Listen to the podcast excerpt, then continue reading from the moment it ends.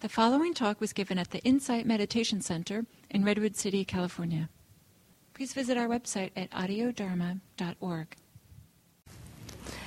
So, welcome everyone uh, to this series on the three characteristics the three characteristics of existence, or the three facts, the three marks, the three recognitions. What's important to say about these three characteristics is that they are not a theory, they are not um, a belief system. They are what we see, what we recognize when we look deeply, when we look closely. And this is important because the Buddha did not create a dogma. He did not develop a belief system. Rather, he developed ways for us to see things more clearly, to see what is really going on, and thereby be able to recognize how we suffer and how we can stop suffering. So, these are characteristics that, if we look closely, we will see that they are true, that this is in fact what happens. So last week we talked about anicca, or impermanence, the understanding that everything is constantly changing. And everything that arises has the nature to pass away. So everything that comes into being will come out of being, like waves on the ocean. You know, we come out of emptiness. We have a lifespan, 80 or 100 years, and we go back into emptiness. It's just the way things are. And as we know, the Buddha was very practical. He purposely did not talk a lot about cosmology or metaphysics because there are so many things that we just can't know, although he said he understood quite a bit. And they are distractions from the business at hand, the business at hand being seeing our suffering and seeing how we can let go of it, how we can reduce the amount of suffering. So, seeing these characteristics clearly help us to understand the nature of things and therefore not to fight with how things are, not to resist how things are, but to go with it, we could say. So the second one, the second mark or the second characteristic, is that of dukkha, or often we say suffering that's not the best translation, translation, but it is the most common. In actuality, dukkha means that the hub of the wheel is a little off kilter, a little off center. And so dukkha is not just, you know, huge, enormous suffering, um, terrible uh, things, it is also that sense of dissatisfaction, that sense that eh, things are not just right. So, words like dissatisfaction, unsatisfactoriness, um, stress, disappointment, um, what else? Unreliability, discontent all these refer to what we typically just say suffering.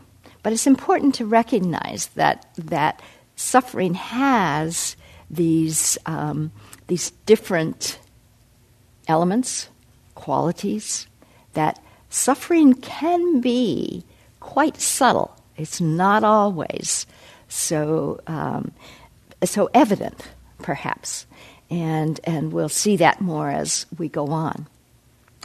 And then the third characteristic, which we will talk about next week, is that of non self or not self or emptiness or selflessness. And this is the most challenging one, probably the most challenging one to speak about and the most challenging one for people to hear. There are many, many misunderstandings, many misconceptions, and hopefully um, we can clear some of those up next week. Uh, please come with your questions, and I encourage you to question me, challenge me. That will help me to be able to speak about it in a more helpful way. But today, um, we are talking about dukkha. And I want to remind us that although we speak of these three characteristics separately, in fact, they are very intertwined. You almost can't speak about one without the other. Impermanence, the recognition of impermanence leads to dukkha because we are constantly trying to make permanent what is not permanent. And often, although the recognition of non self can be very freeing, it's really, when we really get it, it's wonderful. But uh, when we're first introduced to it, it can create suffering. It can be uh, difficult to get. It can feel very, very um, what untrue, um, ego dystonic. It is ego dystonic for sure. Um, so these characteristics are very much interwoven and related to each other. Uh, I want to read you from the Dhammapada, where the three characteristics are listed and spoken about. And this, of course, is Gil's translation of the Dhammapada. All created things are impermanent. Seeing this with insight, one becomes disenchanted with suffering. This is the path to purity. All created things are suffering. Seeing this with insight, one becomes disenchanted with suffering. This is the path to purity. All things are not self. Seeing this with insight, one becomes disenchanted with suffering. This is the path to purity. So, seeing clearly these three characteristics leads us to be disenchanted with suffering. Interesting way of putting it, isn't it? And we can think about sometimes how we might be enchanted with suffering. But this helps us to be disenchanted with suffering and is the path to purity. Jack Kornfield says the realization of these characteristics can cut through all grasping and goals and guide us to wisdom. And the Buddhist dictionary says it is the full comprehension of the three characteristics by direct meditative experience and that's important. So we talk about them, but the important thing is that each of us recognize them for ourselves, um, which constitutes liberating insight. So it's the direct recognition of these through our own meditative experience that constitutes liberating insight. So seeing these characteristics directly, seeing today our suffering leads to insight, liberating insight. So sometimes, you know, people think, or people will say, oh, those Buddhists, all they talk about is suffering. Buddhism can have a reputation uh, because of the Four Noble Truths for being a tradition that talks about suffering. And of course, to some extent, I mean, there's some truth to that in that we do talk about suffering. But of course, you all know that's not all we talk about.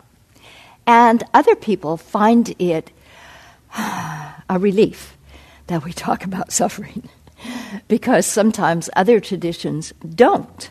And people get the idea if they're suffering, which we all are, it's a universal phenomenon, um, they must be doing something wrong, or there must be something wrong with them. It's not okay to suffer. Often traditions put a very heavy, emphasis on optimism or positiveness, and uh, that certainly has its place. But it can sometimes be to the exclusion of recognizing the pain and the suffering that is inherent in existence. And so, basically, what we're talking about are the Four Noble Truths. And this is what the Buddha taught in his first sermon, the first turning of the wheel. This is the basis of Buddhist understanding, Buddhist practice. The Four Noble Truths are common to all sects, all um, uh, divisions of Buddhist practice. They may have different practices or they may have different understandings of certain things, but the Four Noble Truths are basic to all. And of course, we know that the first noble or ennobling truth, you may have heard Gil refer to the, the truths as ennobling truths. And John Peacock, when he was here, said that actually was a better translation than noble truths. They're ennobling when we see them clearly. And the first of these is the recognition of suffering, that there is suffering in this life.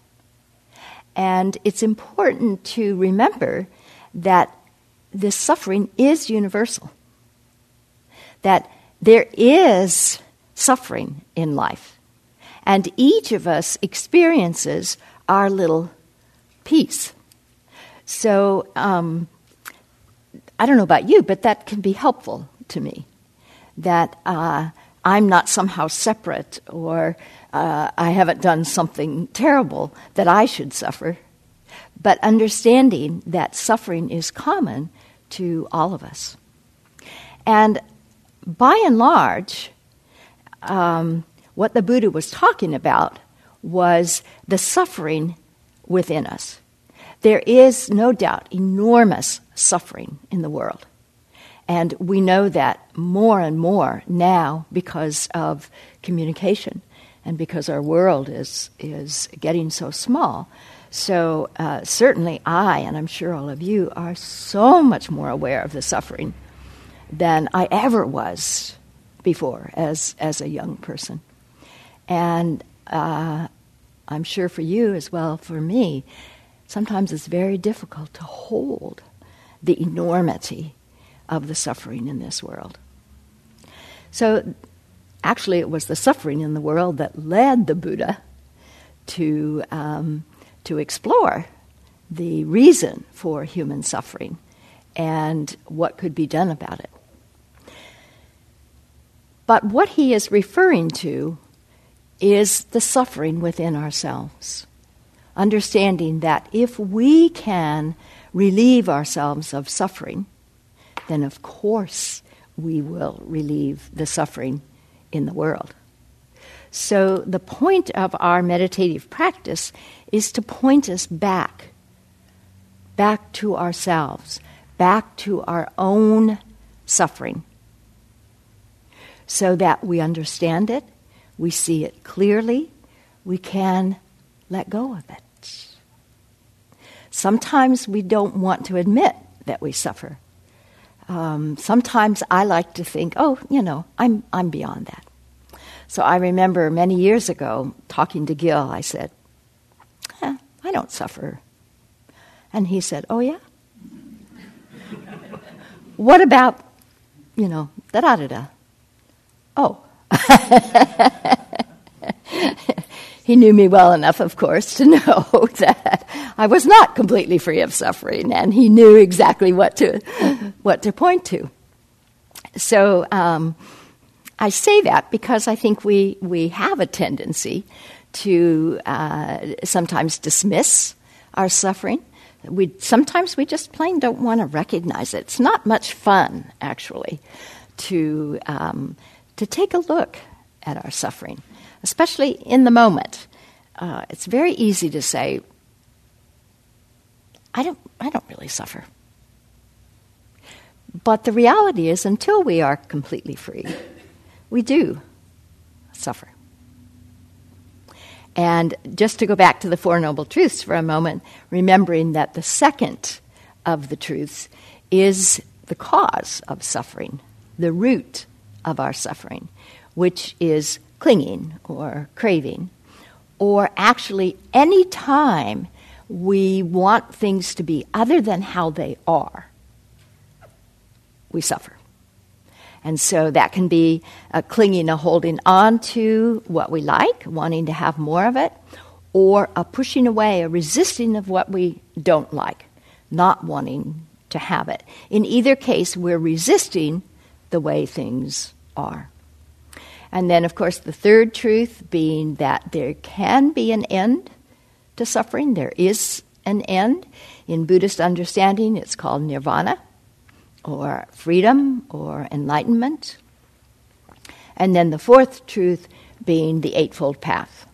And that's the path that we, uh, the path of practice, really, the path that we walk that can lead us to the end of suffering. But for today, we're just going to focus on the first truth, the truth of, of dis- dissatisfaction or stress, let us say. And we want to see it clearly because we want to see how our suffering drives us or uh, is the impetus for so much of our action, so much of what we do to avoid suffering. So much of what we do is about getting pleasure and avoiding suffering. And so today we're going to focus on seeing clearly the suffering in our life. Not in a morbid way, but in a freeing way. Because if we don't see it, it's, it's, it doesn't go away. It's there anyway. It drives us, and we don't have much control. But if we see it, we can learn to let go of it or learn to not do the things we're doing to create the suffering and thereby become free of it. So I, I just want to reiterate because I think it's so important that that when we feel pain or distress or uh, dissatisfaction, it's so easy to blame ourselves, but we don't want to do that. It is not that we have done something wrong.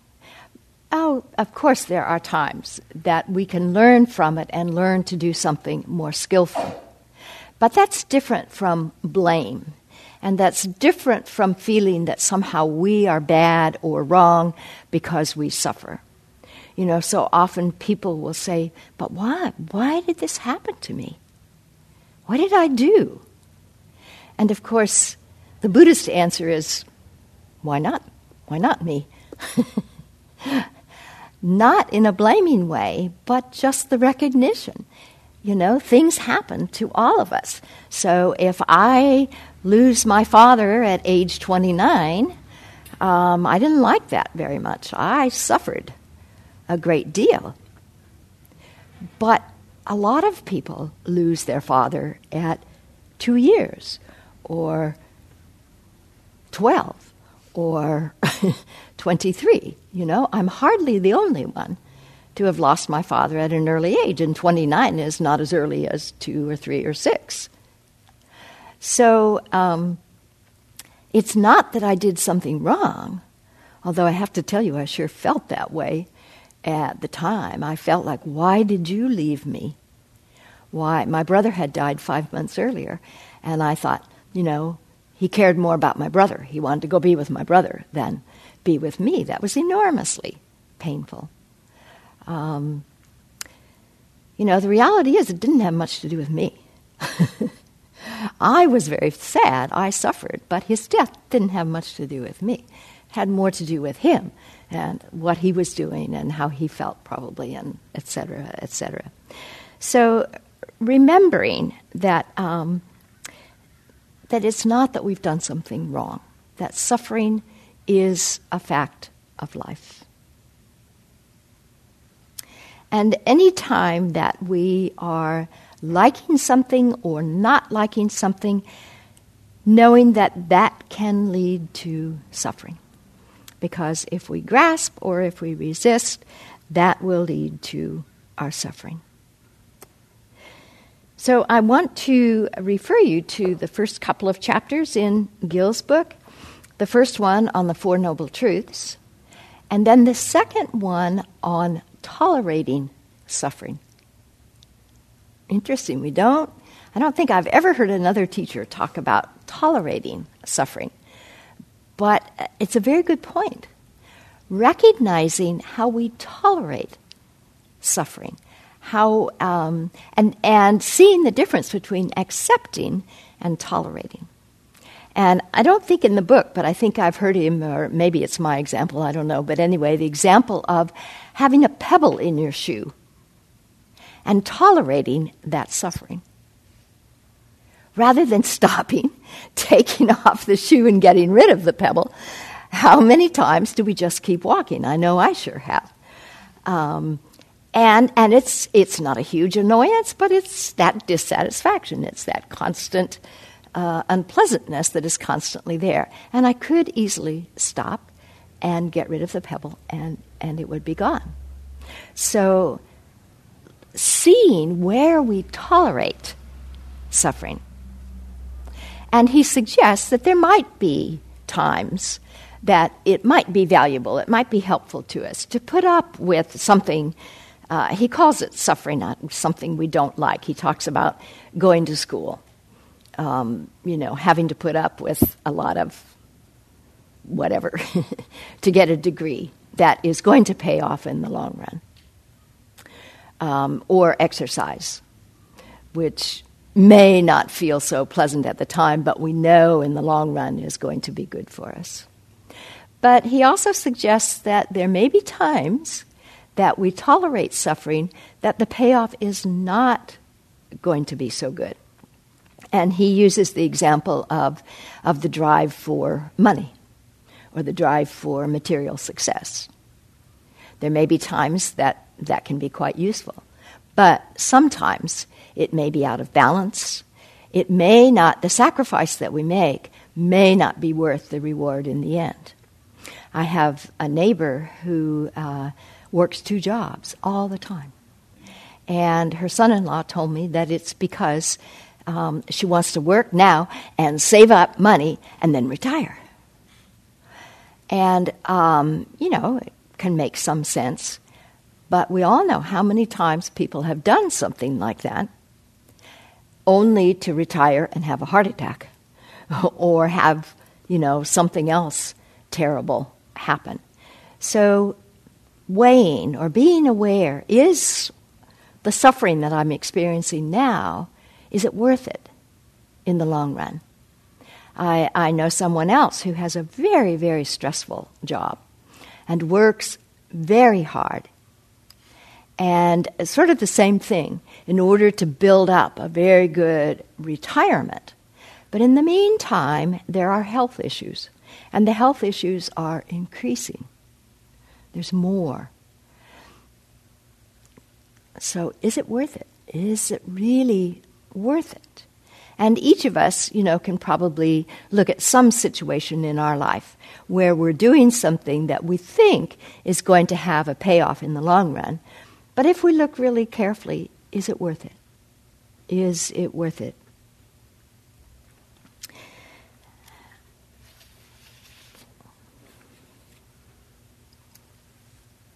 So, another piece to be aware of is our relationship to suffering.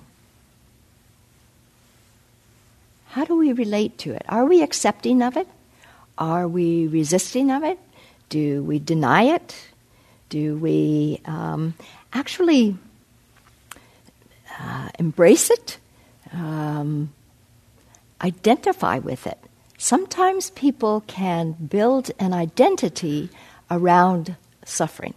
I am a sufferer, or I am a victim. And that can become a, an identity that someone carries.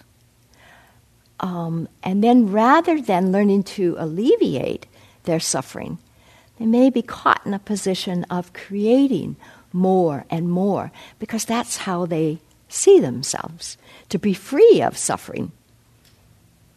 They might not know what to do. And, and there can be some of that for all of us. We all have tendencies that, um, that we might not like, but to be free of them might be kind of scary. So it can be helpful to look closely and see are we indulging in our suffering? Are we identifying too, too strongly with it? There's a saying from um, a Sufi master, Pir Vilayat Khan, that I very much like. It says, May I overcome any bitterness that may have come because I was not up to the magnitude of the pain that was entrusted to me.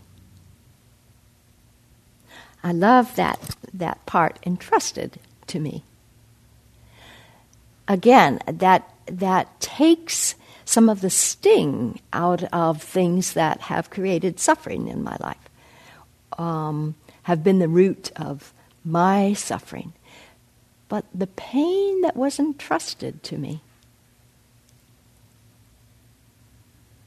somehow that gives suffering for me or pain or dissatisfaction a very different slant. And it helps me to, to have a very different attitude, a very different relationship to the pain in my life. One that is more along the lines of how can I use this as I was talking in Morgan Hill last night, I was suggesting one of the things, one of the pains, suffering in my life, has been a lack of self confidence. I was considered a shy child, and um, I was told that, so of course I developed that. and uh, that led to a lack of self confidence, and that has been something that has dogged me a good bit of my life. But there came a time when I thought, rather than fighting it, how can I use this issue? And what I have found is that it can be, it can make me a much more empathetic therapist.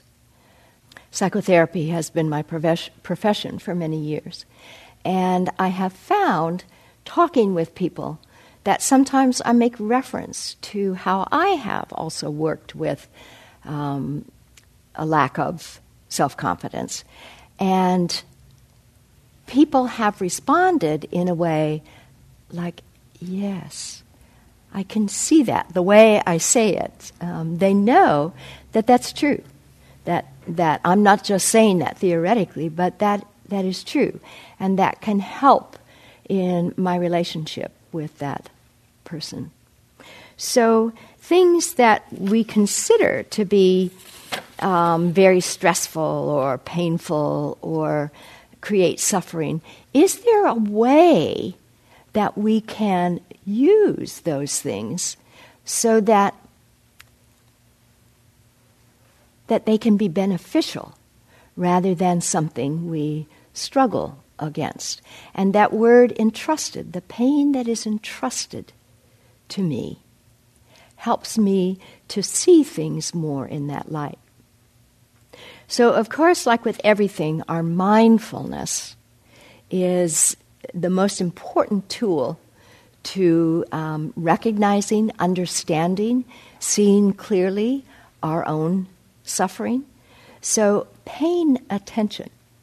And, and I'll suggest to you that over the next week, um, you do pay attention to the suffering in your life.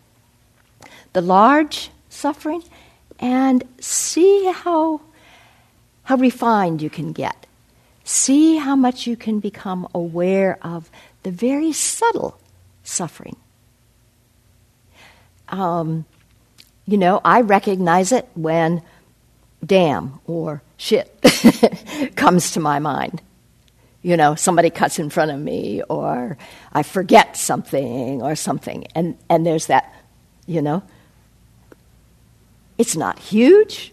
Um, hopefully, nobody's around. I may not say it out loud. but, but that has become like a red flag. Anytime a, a, a four letter word comes to my mind, oh, where's the suffering? You know? Because if it wasn't suffering, that wouldn't occur to me. That wouldn't come to my mind. So it can be um, a very minor thing, just something that annoys me that might not annoy you. Nevertheless, that's a little bit of suffering. And as a long-time Buddhist practitioner, uh, my aim is to be free of suffering, all suffering, uh, not just the major, but all of it. So it's very helpful for me to have these little red flags, to notice when there is a little bit of suffering going on. And then, mostly now, I, you know, the word occurs to me and I chuckle is it such a big deal, you know, that this didn't go well or or something else? And for the most part, I can let go of it. Not always, of course, but but a lot of the times I can. So our mindfulness that that helps us to see um, our own suffering and to see the little ways in which we suffer. So I'd like to lead you in an exercise for just a moment, if you will. And I'm going to ask you what in your life is a suffering, large or small, that you turn away from, that you don't like to acknowledge, that you don't want to admit but it's there. If, if you're really honest with yourself, and I think we all have them, and usually it doesn't take too much effort to say, oh, yeah, that. so if it's helpful, close your eyes and, and see what comes up for you. What, what is a suffering, a little, a little dissatisfaction, or a large? that you really don't like to acknowledge. It's very easy to turn away from.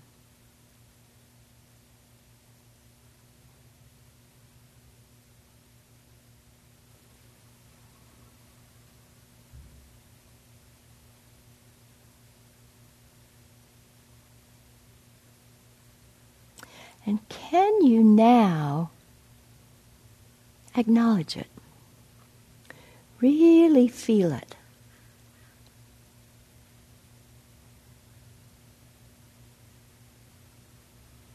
See it, see it clearly. It might be a feeling, might be a memory, might be a story.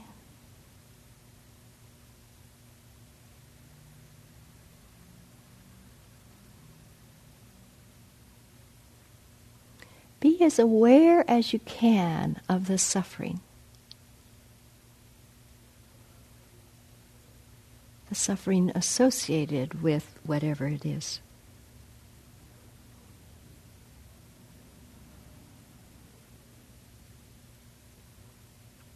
Go right into it, as we say.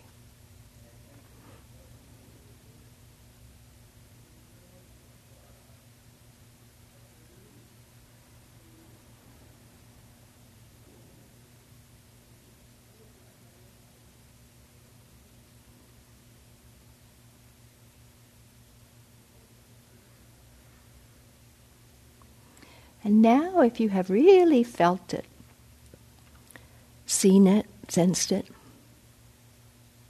let go. Just let go of it. Imagine it's a balloon rising into the sky. Just totally let go of it.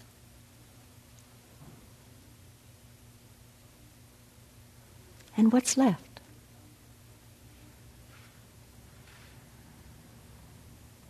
What's the feeling? What's the experience? What's left as you totally let go of the suffering?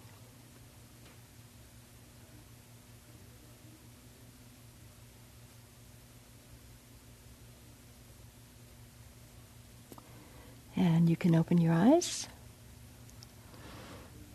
And would anyone like to say what what is your experience? What's left when you totally let go?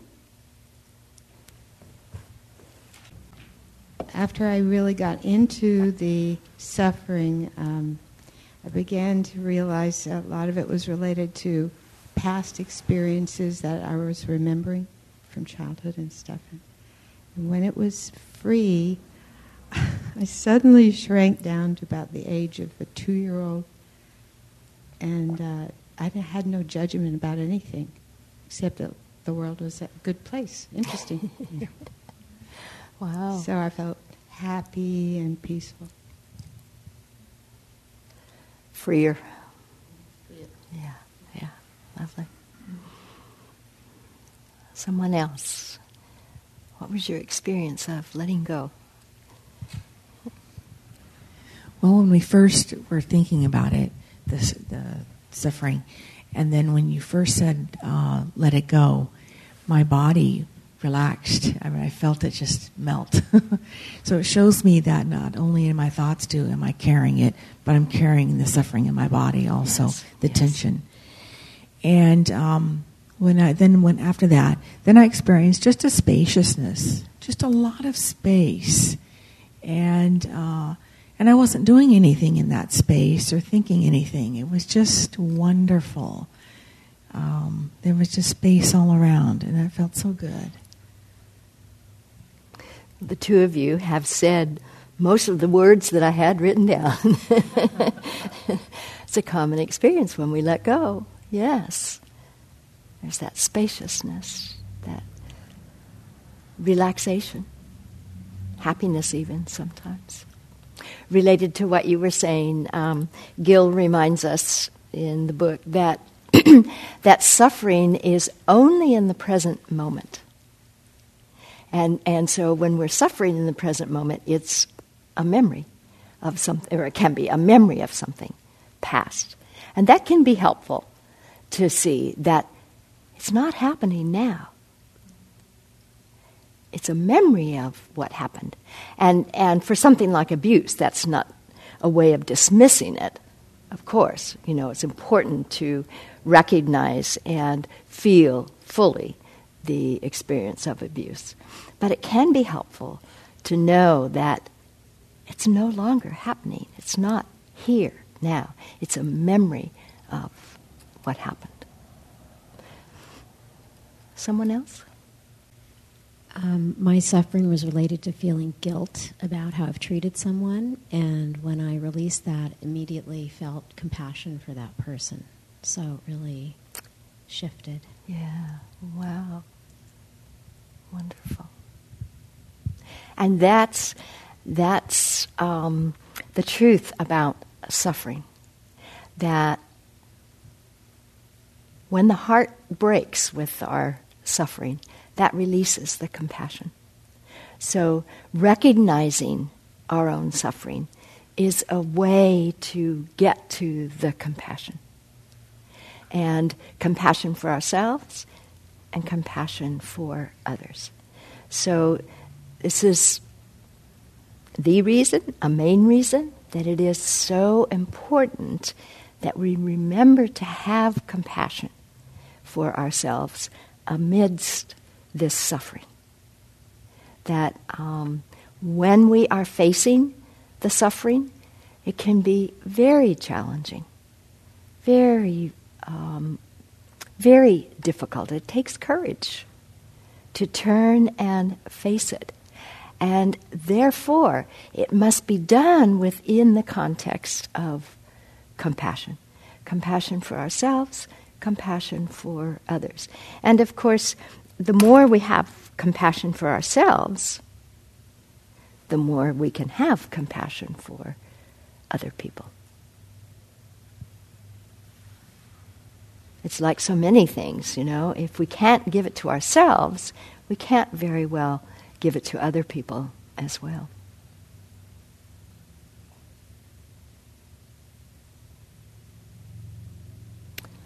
Anyone else?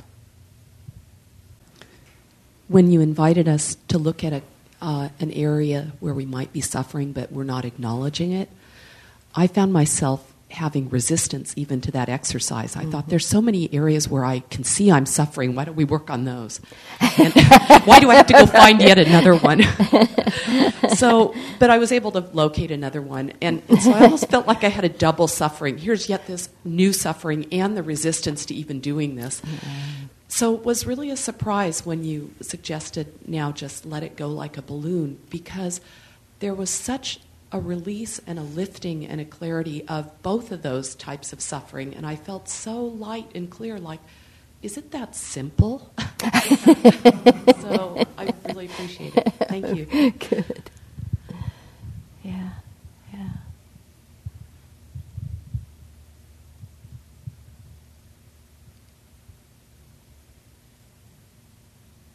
We think that turning to face suffering is uh, oh, we can think a lot of things. We think it's foolish. We think it's dangerous. We think, you know, why would I want to do that? There have been times in my life that I have um, faced certain things and had friends say, "But why would you do that?" but we find when we do that it does lead to a freedom. Because, as Linda said, as long as we're not acknowledging it, that doesn't mean it's gone. The body still holds it. And there's a tension, there's a tightness, there's a, a discomfort within the body. And, you know, with um, trauma uh, now, there's a lot of recognition of how the trauma is held in the body. And a lot of therapy is now body work to help release the trauma that is held within the body. And so, uh, recognizing it, recognizing the discomfort in the body, the tension, the tightness, um, is a way to help relieve it.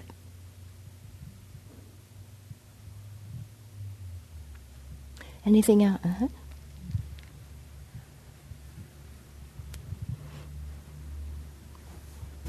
I was um, f- focusing on um, suffering in family relationships where there's a desire for me to want that relationship to be something that it's not, and there's a lot of pain and suffering with the change that's not um, going to happen there, and recognizing that change.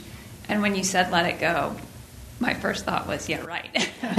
um, there's no way because it fa- I have to face it every day. Um, but I put it in the balloon and let it fly and had this amazing like lightness moment that I was in this paradise for that bit of time. And I thought, you know, yes, this is something that's going to I'm going to come across very regularly in my life, but if in those moments I can try and just do that, then what an amazing sense of freedom I will have in those small spaces, mm-hmm. and that's a good place to start in those with that suffering. So thank you. Good. And that brings up another point, which is that there are many things that um, that we cannot change, as you suggest, that we're going to come across regularly, daily. The difference is, or what the Buddha taught, is that we don't have to suffer about them. And you experience that freedom and, and hopefully can experience more. But um, sometimes, you know, we talk about the second arrow. And the Buddha never suggested that we could get rid of all pain in life, you know, all experience. Um, uh, that we don't like. But we don't have to suffer about it. We don't have to um, tell ourselves the things we do. We don't have to tell ourselves the stories we do. Ain't it awful? kind of things or make ourselves wrong for it. We can hold it as that's the way it is. Whatever the situation is, that's how it is.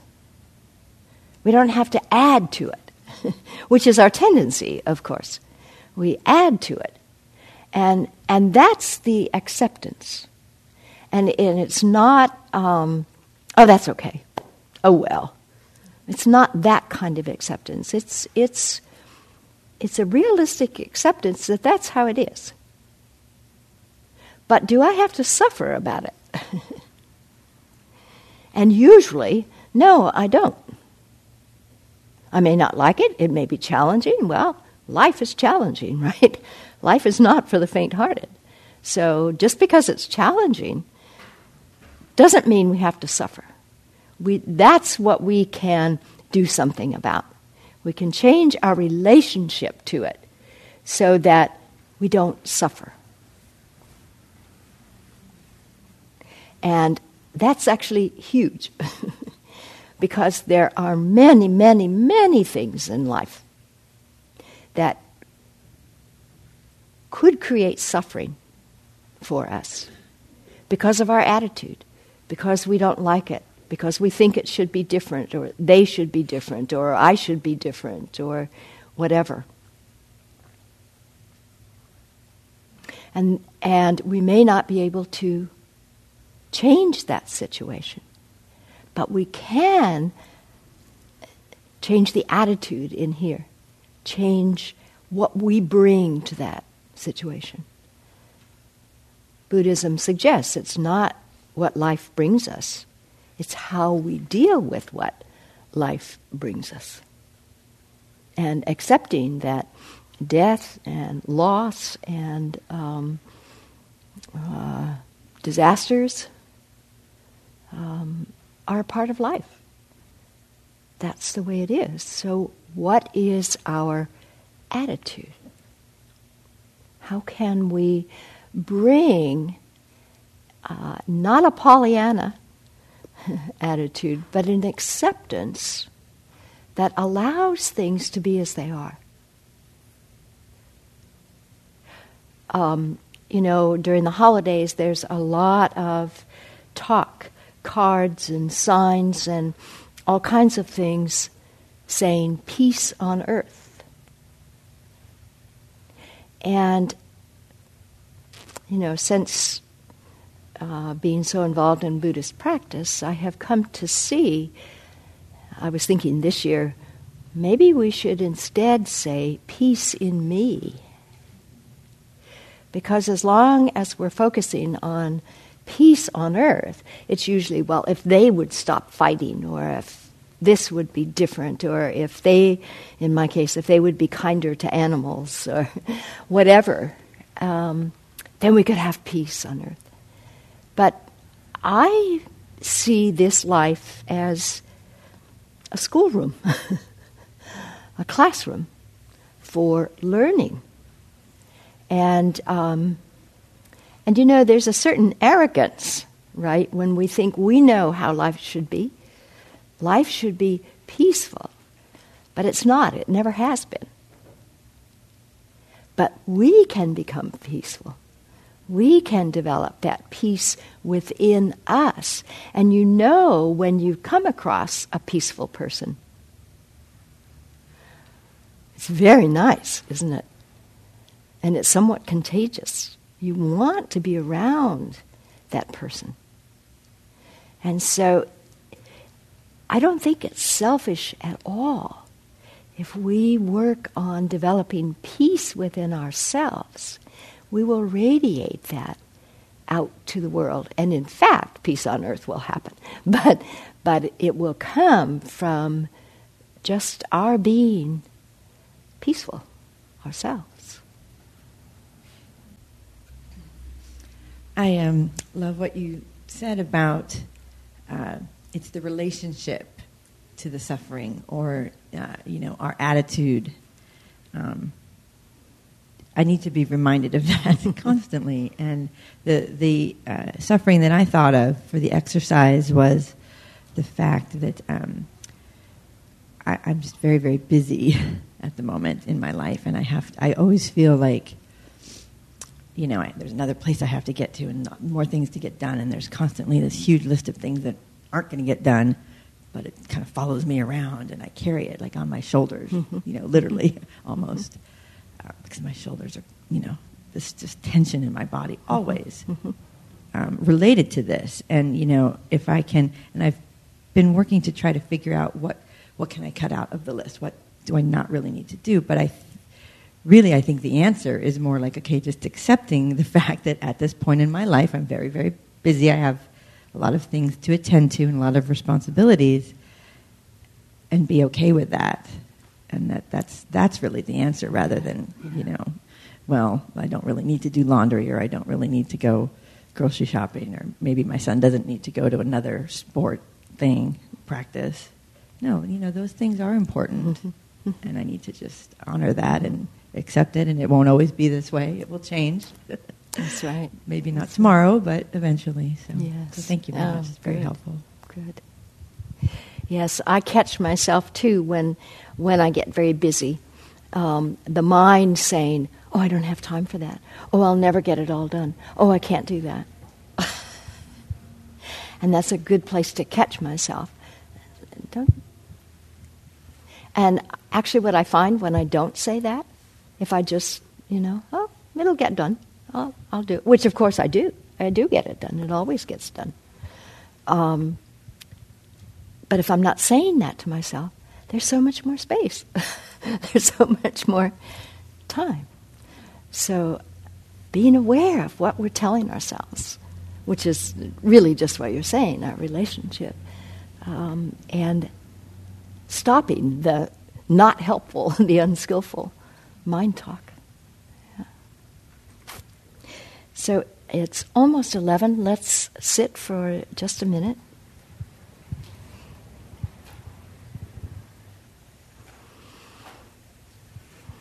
Taking a couple of deep breaths and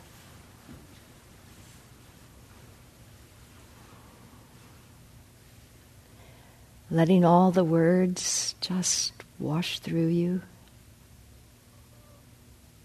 not grasping onto anything.